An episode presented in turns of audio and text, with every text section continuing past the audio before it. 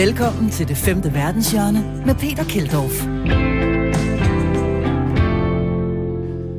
Ja, velkommen her til det femte verdenshjørne, dit udlandsprogram her på Radio 4, der forsøger at give dig en masse af de historier, som du ikke øh, normalt hører så meget om i de danske medier.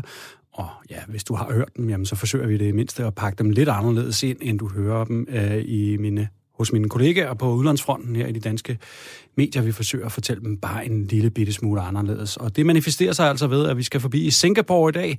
Det skulle nemlig være det bedste sted under pandemien at bo, der er det blevet kåret som. Vi har en dansker med lige om lidt, som du hører fra. Fortæller om det nu også passer. Så skal vi forbi tyskerne.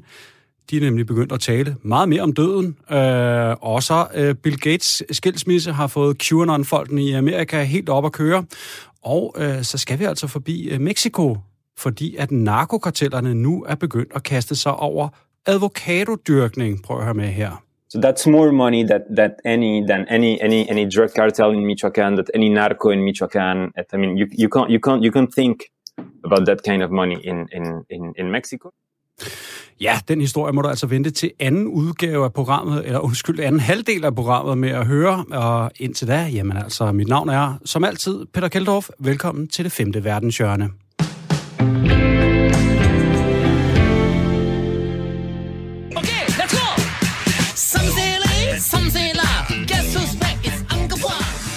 Vi starter som lovet programmet i Singapore, der netop er blevet kåret til det bedste sted at befinde sig under covid-19-pandemien.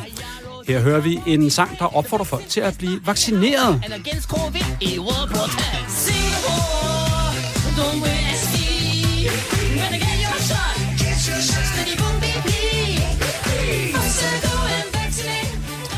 Det er altså nyhedsmediet Bloomberg News, der hver måned kører en opgørelse over det bedste sted at befinde sig under covid-19 i deres såkaldte Bloomberg COVID Resilience Ranking, som nu altså har Singapore på toppen for første gang. New Zealand har ellers haft den post i mange måneder.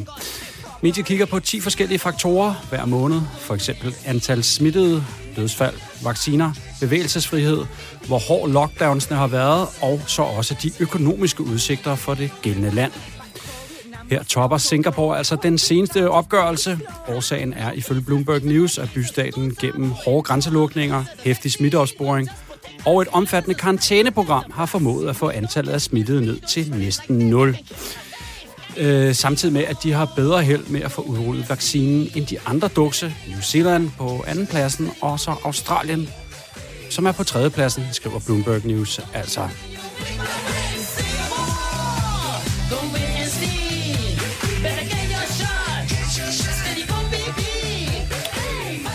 Så kan jeg altså fortælle, at Danmark ligger på en flot 14. plads. Det er da meget godt. Med os nu på en linje fra Singapore har vi Lasse Janum, dansk lærer. Du har boet i Singapore i syv år og er gift med en kvinde, en lokal kvinde fra Singapore. Øh, Lasse, lad mig lige høre. Hvad synes du om den her sang, jeg lige har afspillet? Peter, det er, ikke, øh, det er ikke helt min smag, øh, men jeg har spurgt min kone, og hun synes, at øh, den er fantastisk. Fair nok. Uh, lad os gå til det vigtige, Lasse. Uh, Singapore er blevet kåret af Bloomberg News som det bedste sted at befinde sig under pandemien. Er det så også det, eller hvad?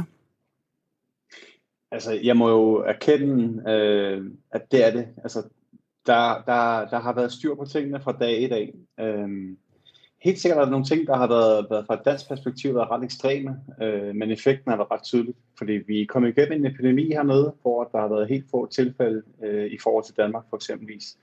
Vi har jo det samme indbyggerantal, mere eller mindre, øh, og igen har Singapore vist sig at være ekstremt effektive i deres beredskab. Øh, blandt andet bygget på den SARS-epidemi, der har været, der har været hernede i 2003. Så jeg må nok ærligt kende, at jeg må nok hellere være i, i, i Singapore end i Danmark på nuværende tidspunkt. Du fortalte mig i telefonen her forleden øh, om en noget hæftig proces, øh, når du skal på arbejde. Prøv at, at fortælle lytterne om det. Ja, altså det er jo sådan, øh, det første jeg gør, når jeg, når jeg skal på arbejde, det er, at øh, jeg bliver, bliver spurgt om at logge ind i noget, der hedder Track and Trace. Og øh, ind i hver bygning, øh, hvilket som helst off, øh, hvad det, officiel bygning eller øh, offentlig bygning, så, øh, så skal jeg scanne en, en kode, og den, den fortæller mig så den her app, om jeg så kan komme ind eller ej. Øhm, og det her data bliver så sendt ud til det lokale myndigheder, hvor den så sammenligner med alle besøgende, og så vil den så vise mig, hvis jeg har været i en bygning med en, der har været smittet, så bliver jeg nægtet adgang, og så skal jeg opsøge de lokale myndigheder med det samme for at blive testet. Øhm, herefter så skal jeg angive faktisk min krops, altså jeg skal tage min temperatur simpelthen, øh, og så skal jeg opgive den til min arbejdsgiver. Det skal jeg gøre to gange om dagen. Det gør jeg, når jeg møder ind om morgenen, og så igen senere på dagen omkring frokost. Og de giver også de her øh, data, dem giver de så videre til, til myndighederne også. Øhm, så er det sådan, at jeg skal have maske på alle steder. Øh, selvfølgelig ikke, når jeg er hjemme, men ellers, når jeg er ude, øh, også i min undervisning, jeg må, jeg må simpelthen ikke tage den af, men mindre øh, så motionere. Øh, altså hvis man er ude at løbe, så, for eksempel, så, så, så må du godt tage masken af, eller hvad? Så hvis jeg er ude at løbe, ja, ja. så må jeg godt tage masken af. Hvilket, det, hvilket, er, det er nogle... Ja, kom ja, bare, fortsæt bare. Det, det, er, det er, altså set med danske øjne, så er, det, så er der mange restriktioner, føles det lidt som om, men, men hernede er det bare hverdag, og, og der, der er sådan en fornemmelse af, at vi alle sammen trækker i den samme retning, så det gør alle bare. Øh. Hvilke andre tiltag er der mod øh, covid-19, som, man, som vi ikke kender fra Danmark? Jamen, der er jo blandt andet, øh, for eksempelvis, så må vi ikke mødes med mere end, øh, en, en fem i øjeblikket. Der er, der er lige sket en mindre stigning igen i antal smitter hernede, så nu er de faktisk i øh, rullet flere restriktioner ud. Så før måtte vi være op til 8, nu er vi nede på 5. Øhm, og øh, for eksempel så har de de her karantæne. Hvis du er ude og rejse og kommer tilbage igen, så skulle du være 14 dage i karantæne. De er nu sat op til 21. Uh, ja, det er lang tid. Øh, det, det, skal, det er lang tid. Det, det, er lang tid at sidde på et hotel. Ja. Så jeg havde der nogle kollegaer, der har været blandet i Tyskland, øh, og så kommet tilbage, og så de sidder på, på, på hotel, der, altså hele familien, altså fire mennesker inde på samme hotel. Altså det var en, det var en lang 14 dage, sagde de. Ja. Jamen, som du var inde på, så har I jo lige haft et par, par nye tilfælde, som... Øh, det er måske ikke noget, der ligesom ramte forsiderne af de europæiske medier, men jeg, jeg nåede at læse om det, altså at det, at det rent faktisk var, jeg ved ikke, om man kan sige sådan paniktilstand dernede, men, men det skabte i hvert fald stor opmærksomhed, ikke? Helt sikkert. Øhm, og det gik stærkt, vil jeg sige. Og øh, lige nu er der en, altså vi har flere uger, hvor vi ikke har haft nogen øh, tilfælde til, at lige pludselig så har vi haft 29 tilfælde og, men nu med den indiske variant, som er så ny her i Singapore. Øhm, og det, det har gjort, at myndighederne har, lukket, har været lynhurtigt ude og sagt, at nu skal de her restriktioner tilbage igen. Øhm, så man er der lidt spændt, men på den anden side, så føler man også, at man er i gode hænder. Det må jeg da nok erkende. Perfekt, Lasse. Tusind tak, fordi du gjorde os lidt klogere på øh, situationen i, øh, hvad der er blevet kort til at være det bedste sted øh, at befinde sig under øh, pandemien. Tak for det. Ja, selv tak. Ha' en god dag.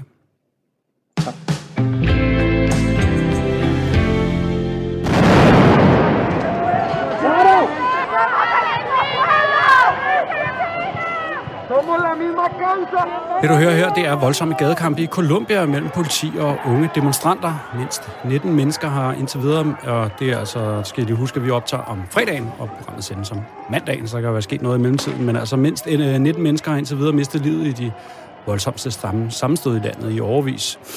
Det var oprindeligt øh, forholdsvis fredelige demonstrationer mod en upopulær skattereform, men politiet slog altså hårdt ned på dem og dræbte altså flere af de her demonstranter. Og øh, jeg tror, vi kan finde øjeblikket her, øh, hvor en mor finder ud af, at hendes søn øh, er blevet dræbt, og det blev altså fanget på live-tv i Colombia. Prøv at høre det her lidt forfærdelige klip her.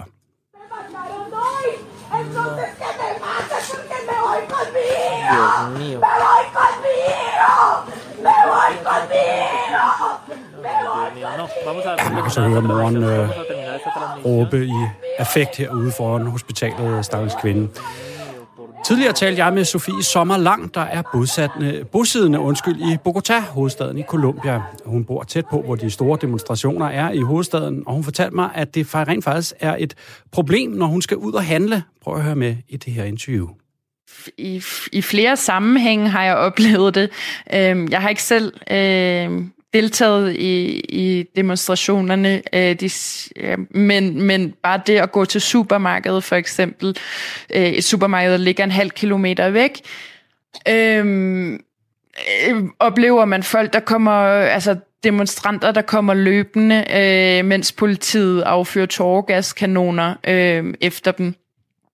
Øh, det er, øh, man hører sirener i gaderne øh, og brag i løbet af aftenen. Øh, altså det lyder faktisk næsten som en reel krig, der er rykket ind i byen. Øh, men mellem militær politi og så de kolumbianske borgere, der demonstrerer. Ja, demonstrationerne startede, som jeg fortalte i oplægget, som en reaktion på en skattereform, som så er blevet sløjfet i øh, mellemtiden. Men set udefra, jamen, så virker det altså nu, som om vreden er mere af rettighed mod øh, myndighedernes, altså meget hårdhændede og altså også dødelige reaktion over for demonstranterne. Det startede med, med skattereformen, øh, som så blev trukket tilbage i mand, øh, mandag den 3. maj øh, sammen med skatteministerens afgang, øh, netop som et forsøg på at dæmpe de her øh, demonstrationer. Nu har det udviklet sig til at være mere en øh, protester mod både politivold øh, og mod selvfølgelig regeringen, øh, og hvad kan man sige, mere bagvedliggende øh, mange års øh, vold, social og økonomisk uretfærdighed og korruption i Colombia.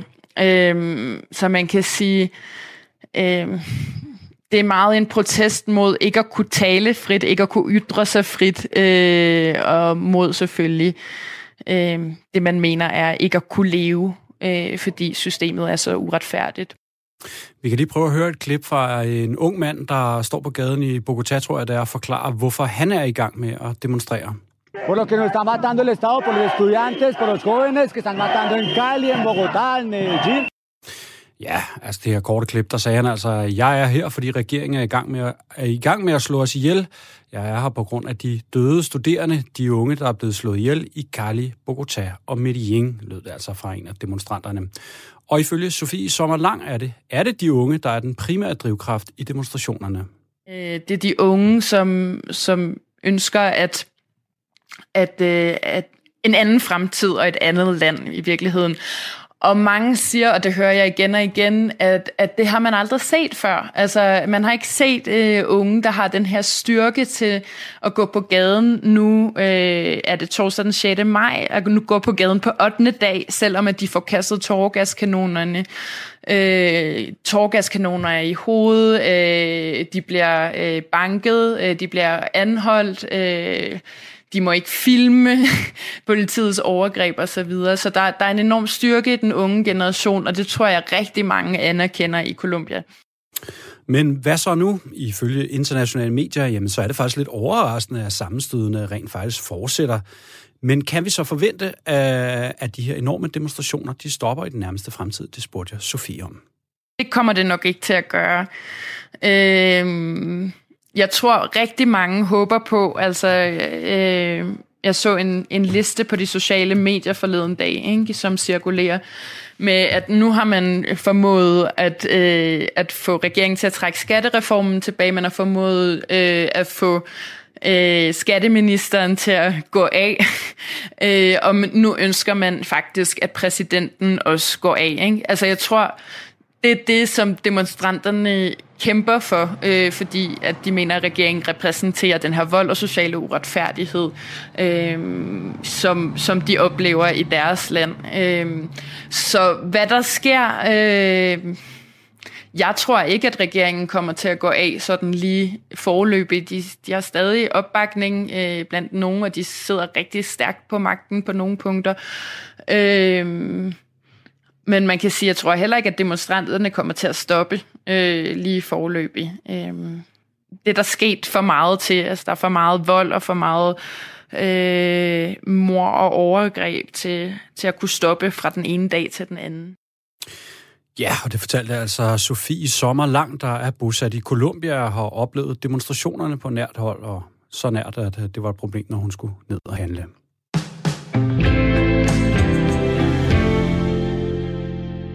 Så skal vi til vores faste element her i det femte verdenshjørne på Radio 4. Vores ugenlige øh, faste tilbagevendende øh, selv, selvvalgte undskyld, fortælling fra en person, der har rejst en del eller tilbragt en god del af sit arbejdsliv ude i udlandet. Der får vi jo øh, hver uge en sådan slags postkort eller røverhistorien om den, de gode historier, der altid opstår, når man tager ud i øh, den store verden.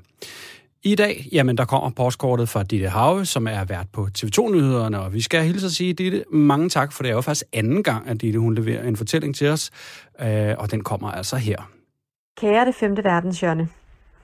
Det her, det er et postkort fra en rejse, jeg var på i Kina med TV-avisen for seks år siden, tror jeg, sammen med min øh, faste rejsefotograf Christian. Vi var i øh, Beijing. Øh, vi var rundt i Kina, men vi var i Beijing på det her tidspunkt for at dække øh, regentparet, altså dronning og prinskemalens besøg hos øh, den kinesiske præsident Xi Jinping.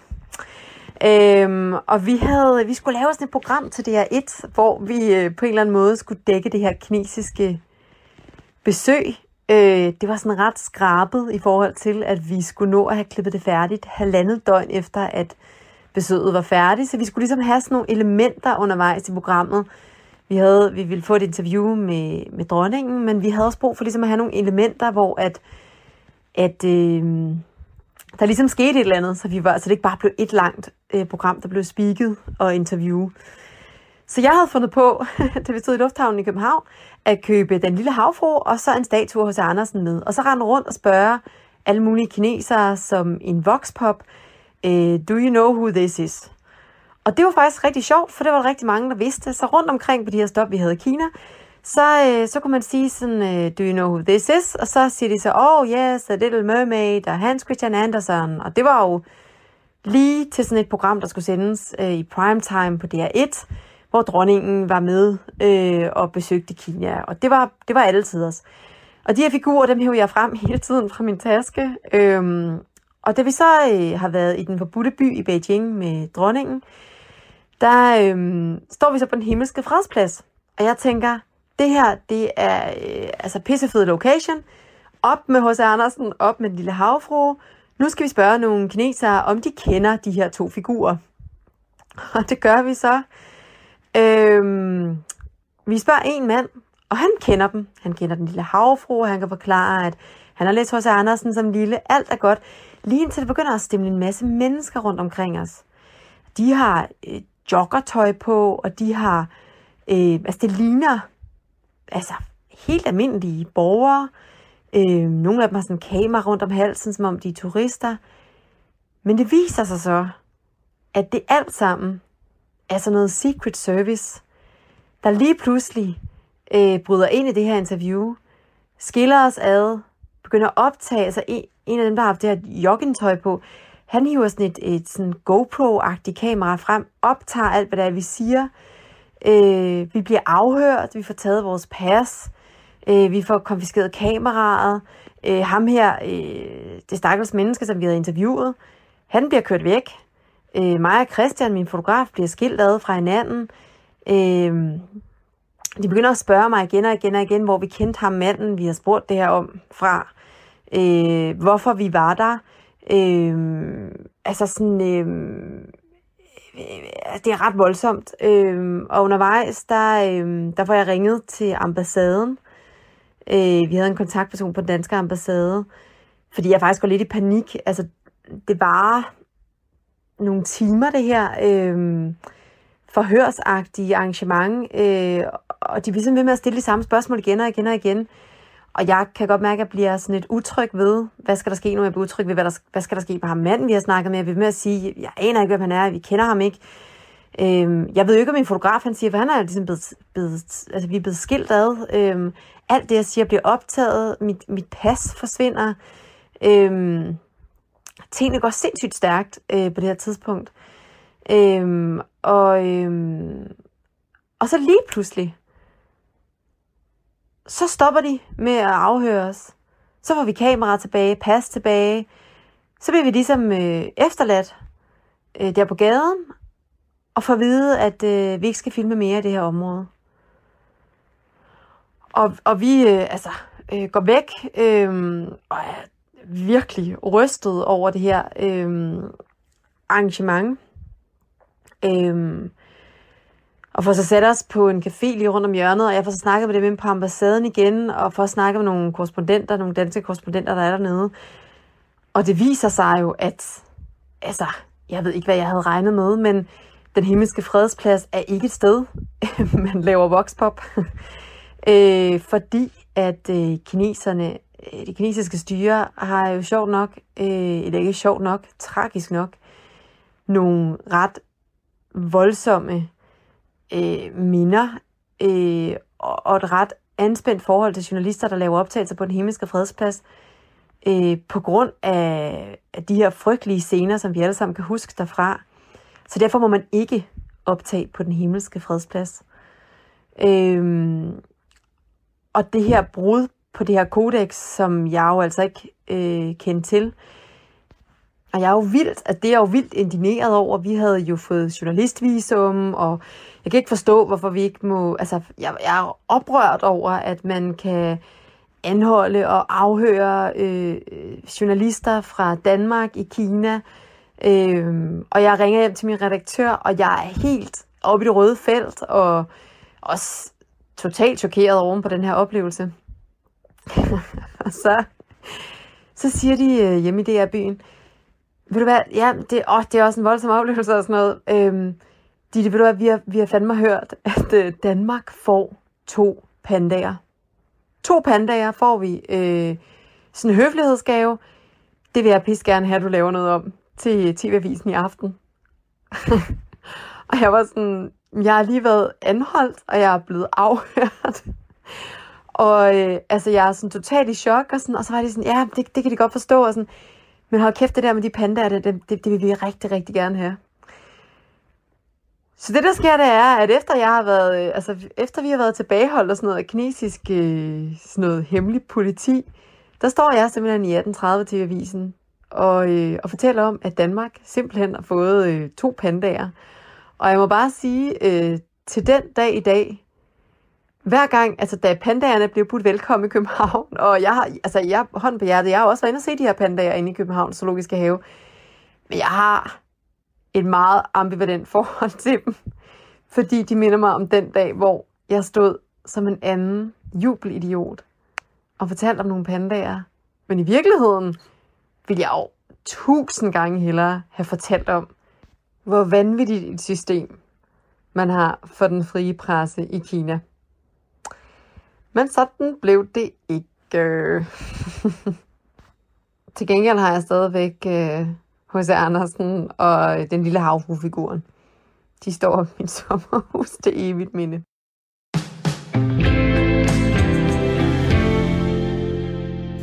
Ja, det var altså et postkort fra Ditte Have, vært på TV2-nyhederne. After nearly three decades of marriage, Bill and Melinda Gates have filed for divorce, ending what some consider one of the most consequential marriages in American history. Ja, her hører du et nyhedsklip om sidste uges annoncering af skilsmissen mellem en af verdens rigeste mænd, Bill Gates og hans hustru Melinda Gates. Men den annonce, øh, annoncering skabte jo øh, store overskrifter, men den skabte altså også godt, grund, øh, godt gang i konspirationstyperne i QAnon, som jo har set Bill Gates som den helt store skurk under covid-19-pandemien. Her har de altså primært amerikanske konspirationsteoretikere kørt øh, derud af med en helt øh, fuldstændig fejlagtig og forkerte og super langt ude teorier om Bill Gates, hvoraf den øh, mest dominerende er, at Bill Gates skulle stå bag coronapandemien, så han kunne placere biologiske mikrochips i folk, som vi så skulle få gennem, øh, når vi modtog vaccinen. Og det skulle Bill Gates altså gøre for, at han så dermed kunne kontrollere verdensbefolkningen. Ja, ja, de er sgu tosset, de der QAnons. Og hvis du lige har glemt, hvem de er, så er det jo den her konspirationsteoretiske gruppe, der har alle mulige mærkværdige tanker og teorier om alt muligt, men er øh, usandsynligt Trump-tro, altså på den tidligere amerikanske præsident. De ser ham som den helt store frelser i en kamp mod øh, ondskabsfulde demokratiske elitære typer, og øh, faktisk så arbejder de her QAnon stadig på at få omstødt det amerikanske valg, der gjorde Joe Biden til præsident. Men nu på grund af skilsmissen, jamen så er de altså helt op og køre igen. Der er så mange teorier om Bill Gates skilsmisse, at der er en QAnon-leder, der har måttet bede folk om at stoppe med at skrive nye teorier. Det fortæller Vice News i hvert fald. Den mest dominerende skilsmisseteori blandt de her QAnons er, at Melinda Gates skulle være en mand. Der er simpelthen nogen, der mener derude, at den rigtige Melinda Gates skulle have blevet udskiftet med en mandlig klonet udgave af hende. Nogle andre mener, at fordi de har set en video med den toneangivende konspirationsteoretiker Alex Jones, at Melinda Gates endelig har fundet ud af, at Bill Gates faktisk har tænkt sig at slå flere mennesker ihjel, end Hitler gjorde, og hun derfor forlader ham. Og så er der altså også rigtig mange, som mener, at parret bliver skilt for at beskytte deres mange penge. men at det vil blive opdaget og stoppet, når den sande præsident vender tilbage, og det er jo så altså Donald Trump, de mener. Og den del af det, der tror jeg altså bare, at det må vi lige øh, vente lidt med. Velkommen til det femte verdenshjørne med Peter Kildorf. Ja, velkommen her til øh, anden halvleg af det femte verdenshjørne, og vi har altså samlet en rigtig masse gode historier til dig her i øh, den sidste del af programmet. Der er meksikanske øh, karteller, som nu begiver sig ind på avocadobranchen.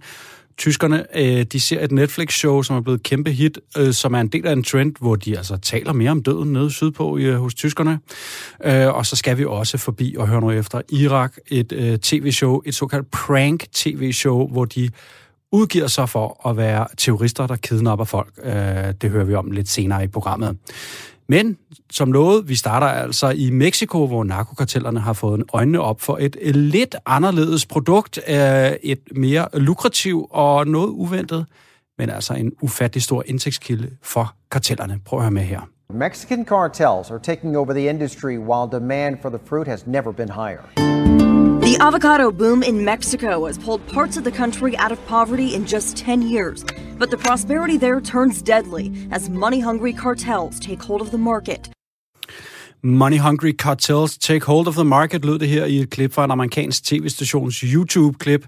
Og som I hørte hjemme, så var det altså kartellerne, der nu rykker ind i avocadobranchen. Der er simpelthen så mange penge i avocadoer, at kartellerne nu øjner muligheden for en udvidelse af deres forretning. Hør her endnu et nyhedsklip om det. But if you are an American eating Mexican avocados on toast or in your guacamole dip, it's possible not all of the profits are heading to the right hands. In Michoacan, Mexico's avocado heartland, gangs are hijacking the industry, extorting and kidnapping producers, stealing trucks with their crops. Som I måske hørte, så blev den meksikanske delstat af Michoacán nævnt. Det er en stat, der er berømt for uh, sin avocadoproduktion, Øh, Øh, det er en slags sådan Mexikos øh, avocado-hovedstad. Øh, her, der bliver, det er her, der bliver produceret absolut mest. Men det er altså også en stat, der er dybt berygtet for den helt absurde mængde vold og krig, der er mellem narkokarteller, hæren, politiet og andre forskellige magtfaktorer i Mexico og i delstaten. Øh, ofte bliver det betegnet som et af de farligste steder i Mexico. Jeg var selv i Michoacán for nogle år siden for at lave en dokumentarudsendelse, hvor vi fulgte sådan nogle såkaldte autodefensas, det er sådan en slags øh, militser, der kæmpede mod narkokartellerne, der ville overtage deres landområder. Jeg fulgte deres øh, lokale vagtværn og en af de her svært bevæbnede fyre, som jeg var ude med og kørte med. Jeg sad bag på øh, deres sådan, pickup truck, når de kørte rundt og patruljerede her. Øh, de fortalte mig, at de skulle ud og forsvare deres skov. Altså byen og lokalbefolkningen ejede store landområder med store skove på, og det skulle forsvares, fordi ellers så ville kartellerne komme og hugge træerne ned og så lave, lave avocadomarker, der hvor træerne var. Jeg var sådan lidt øh, rimelig forundret over den forklaring, øh, men den er altså god nok. Øh, det enormt boomende marked for avocadoer har bare gjort, at det er en kæmpe business, øh, og det er altså også en historie, jeg har haft lyst til at lave øh, nu i snart mange år. Øh, narkokarteller, der producerer avocadoer. Helt vildt, synes jeg. Forleden, jamen, der ringede jeg så til en god ven af en ven, altså en bekendt, en fyr, der hedder Roman Lecour, som driver et online tidsskrift, Noria Research, der handler om vold og forskellige magtstrukturer i Mexico og Latinamerika. Roman har i mange år arbejdet øh, i Michoacán og i Mexico, og har altså beskrevet narkokartellernes forretninger. Hør med her, hvor stor en forretning kartellernes avocado-business egentlig er. We're talking millions of dollars. We're talking billions of dollars. In 2020, the avocado industry in Michoacan, which is like a small region in Mexico, and and the the avocado uh, space, the avocado production space in Michoacan is extremely small. We're talking 4.5 billion dollars export economy a year. So that's more money that that any than any any any drug cartel in Michoacan, that any narco in Michoacan. I mean, you you can't you can't you can't think about that kind of money in in in, in Mexico. You can't think about that kind of money in, in Michoacan, and even less in those parts of, of Michoacan. So basically, so, so what you're saying is that it's a bigger value actually than drugs, which you normally would say that Mexican cartels are doing their work in. Yeah, absolutely, and it's and it's clean money. It's clean money, sagde Romain her, og han forklarede mig også, at det oprindeligt startede i det noget mere simple, hvor kartellerne altså startede med at hjælpe avocadoproducenterne i en form for samarbejde. De gav beskyttelse og afpressede de lokale til at overgive deres land til de her producenter for eksempel. Men gennem årene, jamen, så tog det overhånd, og på et tidspunkt så fik kartellerne øjnene op for, at de jo selv kunne score det meste af avocadokagen. Let's just go and say, you know what? Let's go after the forest we just destroy the forest. If you find a village, if you find people, if you find anything, just dis- you either displaced, uh, threaten, kill them, basically. So that's what drug cartels do or armed groups do on behalf of the, the avocado producers. Um, and once the, the forest is, is, is empty, you can, you can exploit the forest for yourself, the, um, the narcos, the armed groups, whatever. And once the forest is absolutely destroyed and, and, and there's nothing, well, the avocado farmer goes to uh, a legal office, you know, a, a, forest office, and tell those guys, well, you know what? I, I, I expanded my, my business to a, to a new land. I need to convert uh, an illegal territory into a legal uh, avocado farm production. And that's when actually your uh, power and your money as an avocado producer allows you to go to legal services and turn illegal land to legal land, basically. The thing is, of course, the relationship with, with narcos and armed groups is not like the most stable relationship you can think of. I can imagine. So, yeah. so the thing is, when you go to the narco and you tell him, "Can can you go after the after the forest and you can can you actually displace and kill people?" Um, well, the, the the narco group might say yes and work for you, but the thing is, after a while, the narco group actually understands that the big money is not into um, into timber, into killing people, into displacing people. It's into uh, avocado production. På et tidspunkt jamen, der greb mange af lokalbefolkningen til våben og oprettede de her såkaldte autodefensers, militser, som jeg nævnte i oplægget, der kæmpede mod narkokartellerne, fordi myndighederne ikke længere kunne beskytte dem. Det var i den periode, at jeg var i Michoacán og hørte om narkokartellernes interesse for avocadoer for første gang. I remember when I was with Tomas in um, in Michoacan, and then the, the local auto defense said, "We need to protect our forest because the the cartels are coming here, and then they want to take the forest, cut down the trees, and then make fields for avocado." Yeah, is the, is that like how it is? It's it kind of surprised me. It still works like like this. Um, the um, I think I think the, the the important thing to understand um, regarding the relationship between drug cartels or any armed group in in, in Michoacan or uh, or in Mexico in general, and the legal world. In that case, avocado producers, um, timber producer, uh, lime producers, any any any sort of, of, of, of legal business is that basically the relationship between illegal armed groups and legal uh, entrepreneurs or legal farmers or legal um, landowners, whatever, is not as um, you know bad guys and good guys and clear cut as when the avocado producers tell you the bad guys are the cartel and they want to come and take take my land and they, they want to take my money and I'm I'm I'm the I'm I'm the good guy in the story. Romain forklarede mig, er som næsten alting i Mexico, så er øh, volden og magten og udøvelsen, der er den ikke så sort-hvid, som man måske hører om det i nyhederne, eller man ser på film. Den enorme vold og kriminalitet i Mexico gør også, at myndighederne, politikere, hæren, politiet, private firmaer, private vagtværn og de forskellige øh, private interesser er fedtet så meget ind i kriminaliteten, at det er svært at få hovedet og hale på, hvem der egentlig er de gode, og hvem der er de onde, i hvert fald hele tiden. Og Romain, han beskriver det lidt som en form for lavkage. It's like a layer cake, basically. You have a layer of, of, of criminal organization, you have a layer of drug cartel and you have a layer of, of state, you have a layer of public forces, you have a layer of business entrepreneurs, you have a layer of lime producers, avocado producers, all that stuff. And all these people actually coexist. They might coexist in a very violent way, which is the case in, in, in, in Michoacan, depending on the periods, depending on, on the times of, of the year, on, on the industry. But basically they, they, they do coexist because they need each other to kind of uh, to kind of work. On Monday, you might be friends. On Tuesday, you're fighting each other.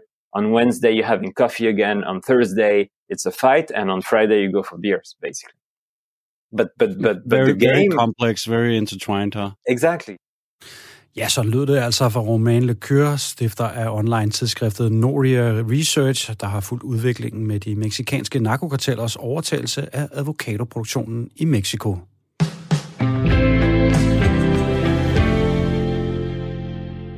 Man streitet sich, man versöhnt sich und dann, dann verabschiedet sich dieser Drecksack. Ja, det du hører her, det er traileren til et øh, tysk hit på Netflix, der samtidig er en del af en ny trend i det store land mod syd, hvor tyskerne er i gang med at lære at tale mere om døden. Yes, yes, det er avisen The Guardian, der har historien om, at tyskerne nu under coronapandemien har bevæget sig mod øh, mere alternative måder at håndtere og diskutere døden på. Der er nemlig kommet utraditionelle begravelsesritualer, og så altså et tv-hitshow, der hedder Das letzte Wort, det sidste ord. Er altså kommet til at akkompagnere den her udvikling på. nicht erzählt. Ich muss eine Familie versorgen. Ey, auf jeden Fall habe ich mir überlegt, dass ich das mit den Trauerreden ja jetzt professionell machen könnte. Ich möchte doch einfach nur eine Chance, um mich zu beweisen. Ich bin nicht so schwach, wie Sie denken. Ja, ifølge avisen The Guardian, så har tyskerne indtil nu været kendt for at have et af de mest, øh, hvad skal man sige, konservative, stærkt regulerede og i gåsøjne meget kedelige begravelseskulturer i Europa. Ordnung muss sein, også når folk skal i jorden. Alles gut. Ich höre wirklich immer alles falsch. Also wenn du mich wirklich fragst, den. Tyskernes øh, lidt distancerede forhold til døden er blevet beskrevet af en kendt psykoanalytiker, der har øh, beskrevet tyskerne som et folk, der er ude af stand til at sørge.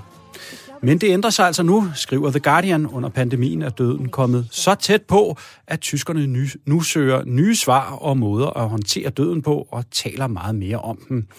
Vi kan lige prøve at høre et klip fra den øh, tyske internationale tv-station Deutsche Welle, der har besøgt et øh, nyt begravelsesfirma, der har specialiseret sig i anderledes begravelsesritualer. Ich habe ganz lange Haare. Wahnsinn, ne? Nach langer Demenz ist die 95-Jährige im Pflegeheim hier in Berlin gestorben. Ein bisschen frisch machen. Für die letzte Reise.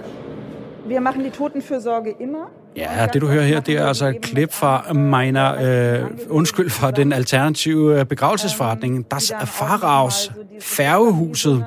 Og det, vi hørte, det var altså, hvor de gjorde en afdød klar til en form for en alternativ begravelse. Der er skam altså også kommet en form for radiohit derude om øh, tyske begravelser. Lad os lige prøve at høre et klip fra det. Meine perfekte Beerdigung von Louise Brown.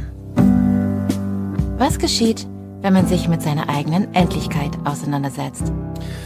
Ja, det vi hører nu, det er altså klip fra Meiner perfekte Beerdigung, min perfekte begravelse, som altså er blevet et, øh, blevet et populært øh, både radio øh, FN, men også podcast hit i Tyskland. Det er altså kendte mennesker, der fortæller om, hvordan de vil have deres begravelse skal foregå. Jeg ved, om jeg skal foreslå det til chefen her på Radio 4.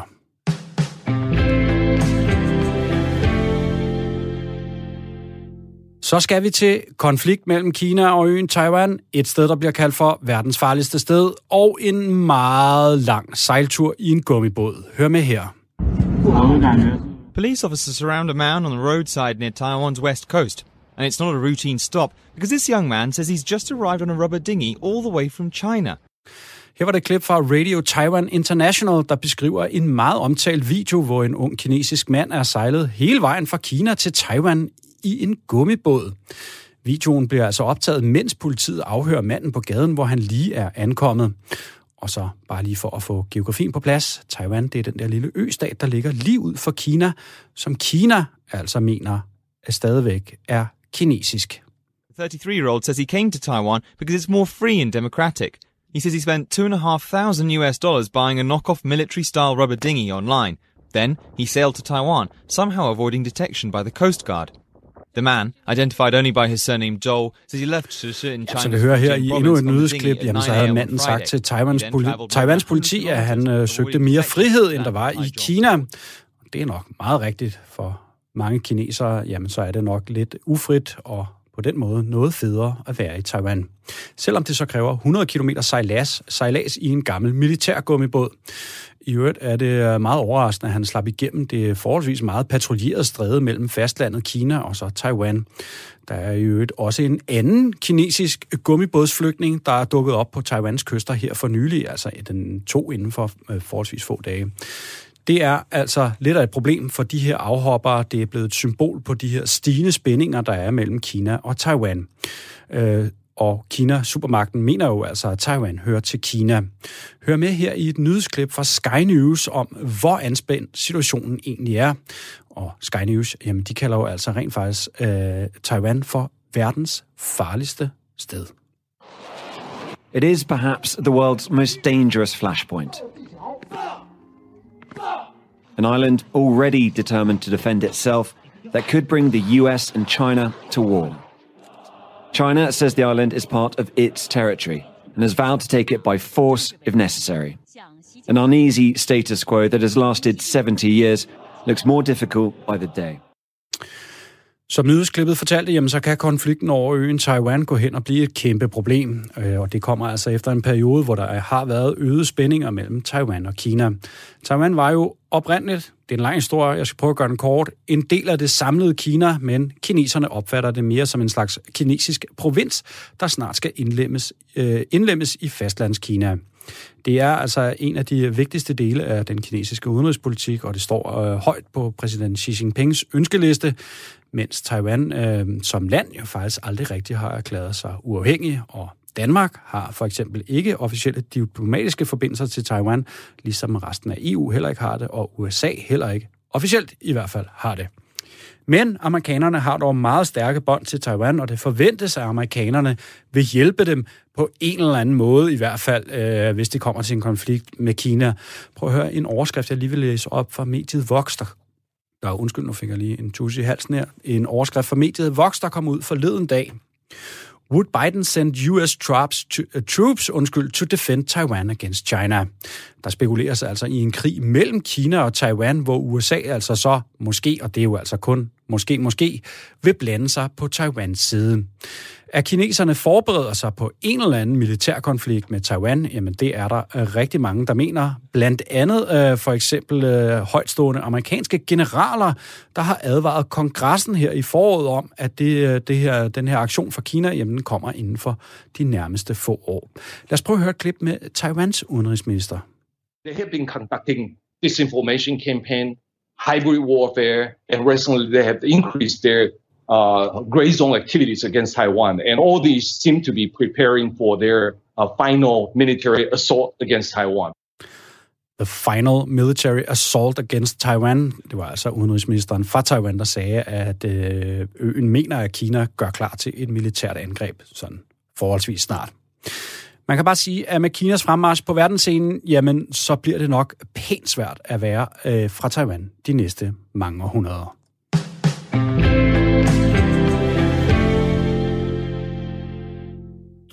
Den næste historie er fra Irak, hvor der er to tv-shows, der er gået lidt, ah, skal vi sige, gået rigtig, rigtig meget over stregen. Ja,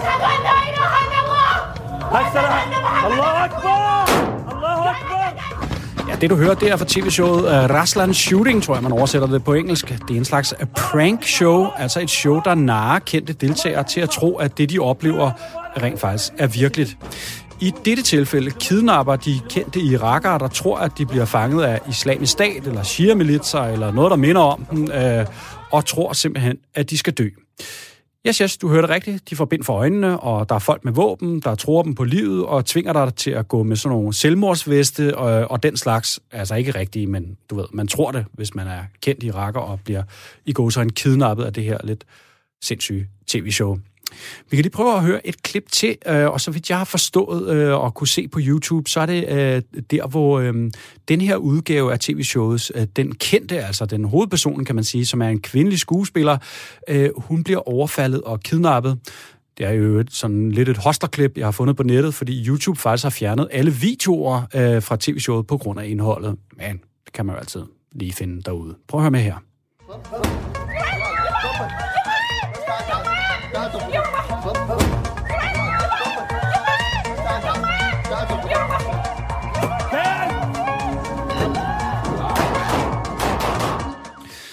Det er altså skuespillere, der lader som om, at de kidnapper de kendte. Nu er begge de her to tv-shows blevet fjernet fra skærmen.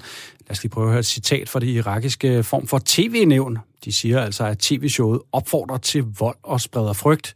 Og så kommer citatet her. Vi opfordrer alle tv-kanaler til at afstå fra at bringe optagelser og videoer af kidnapninger og tilbageholdelse af personer, fordi den slags optagelser fører til flere af den slags aktioner og fornyer offernes traumer. Så lød det altså fra, hvad jeg sådan opfatter som at være det irakiske tv-nævn. Lad os lige prøve at høre et sidste klip fra de her, et af de her øh, forholdsvis sindssyge uh, prank shows, uh, og det er altså, hvor verden, altså ham, der leder gruppen af skuespillere, der forestiller kidnappere, til allersidst i programmet siger til den kidnappede, at det rent faktisk er rent fup, som det hed i 90'erne, eller hvornår det der gamle prank show i Danmark kørte. De fortæller simpelthen den kidnappede, at hun bare har været udsat for en meget grovkørende spørg. Undskyld, grovkornet spøg hedder det. Man kan faktisk høre de andre skuespillere stå og klappe i baggrunden, når hun får at vide, at det bare var en prank, at det var for sjov. Prøv at høre med her. هذا مقلب والله كله مقلب هذا طنب رسلان طنب تبيش انا رسلان تبيش نتمه سويت نفسي ما اعرفك بسمه سمعونا سبقه سمعونا سبقه كذب والله امن وامان شوفيها امن وامان انت مو طيت اخوك شهيد لو قواتنا Ja, jeg tror altså også, jeg ville skrige sådan, hvis der var nogen, der lavede det der nummer med, med mig. Man kan se på nogle af de andre optagelser, at der er nogle af de andre deltagere i nogle af de andre udgaver af programmet, som simpelthen slår nogle af de her skuespillere, da de får at vide, at det bare er et tv-show. Et meget grovgående tv-show. Helt forståeligt i mine øjne, hvis man giver dem der et par flade.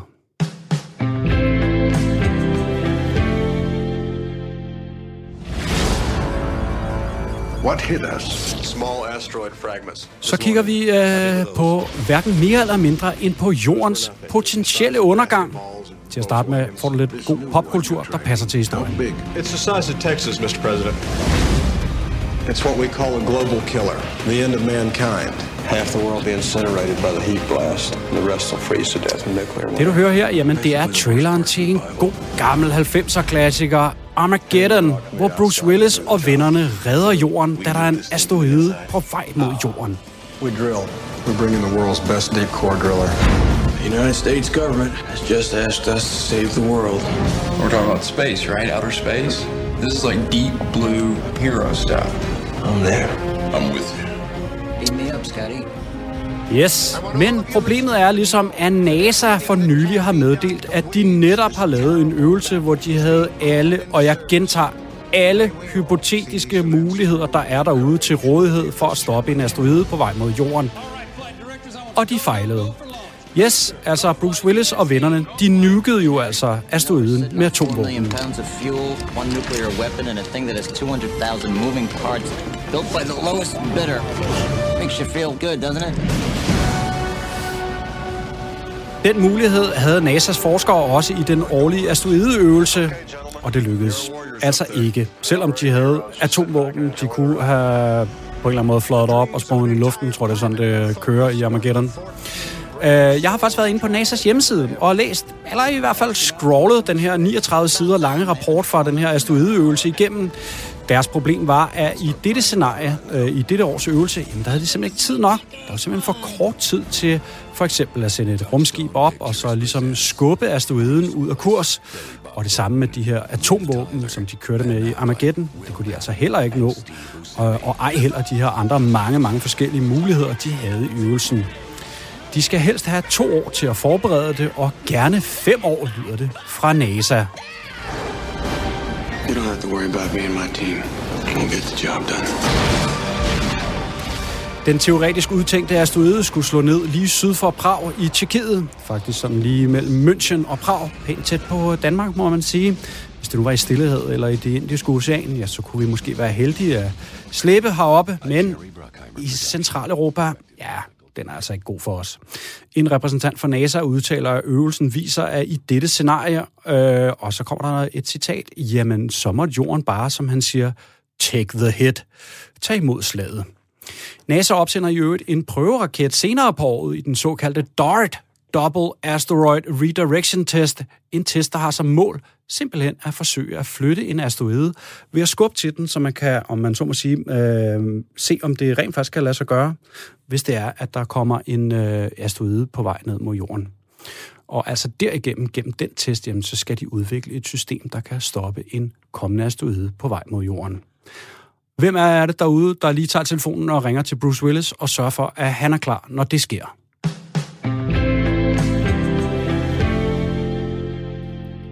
Det var så alt, hvad vi nåede i det femte verdenshjørne for denne gang. Vi nåede jo altså forbi jordens ah, potentielle undergang, det er lige at stramme men altså i hvert fald, at øh, NASA havde forsøgt at lave et asteroide-move, øh, hvor de kunne redde os, hvis der kom en asteroide. Det kunne de så ikke rigtig finde ud af. Der var meksikanske karteller, der rykker ind på avocado branchen, og så var der verdens bedste sted at bo under covid-19, øh, og det var altså Singapore, hvor vi fik en rapport fra.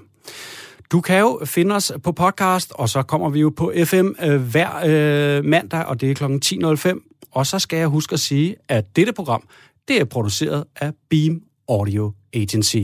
Vi lyttes med i næste uge.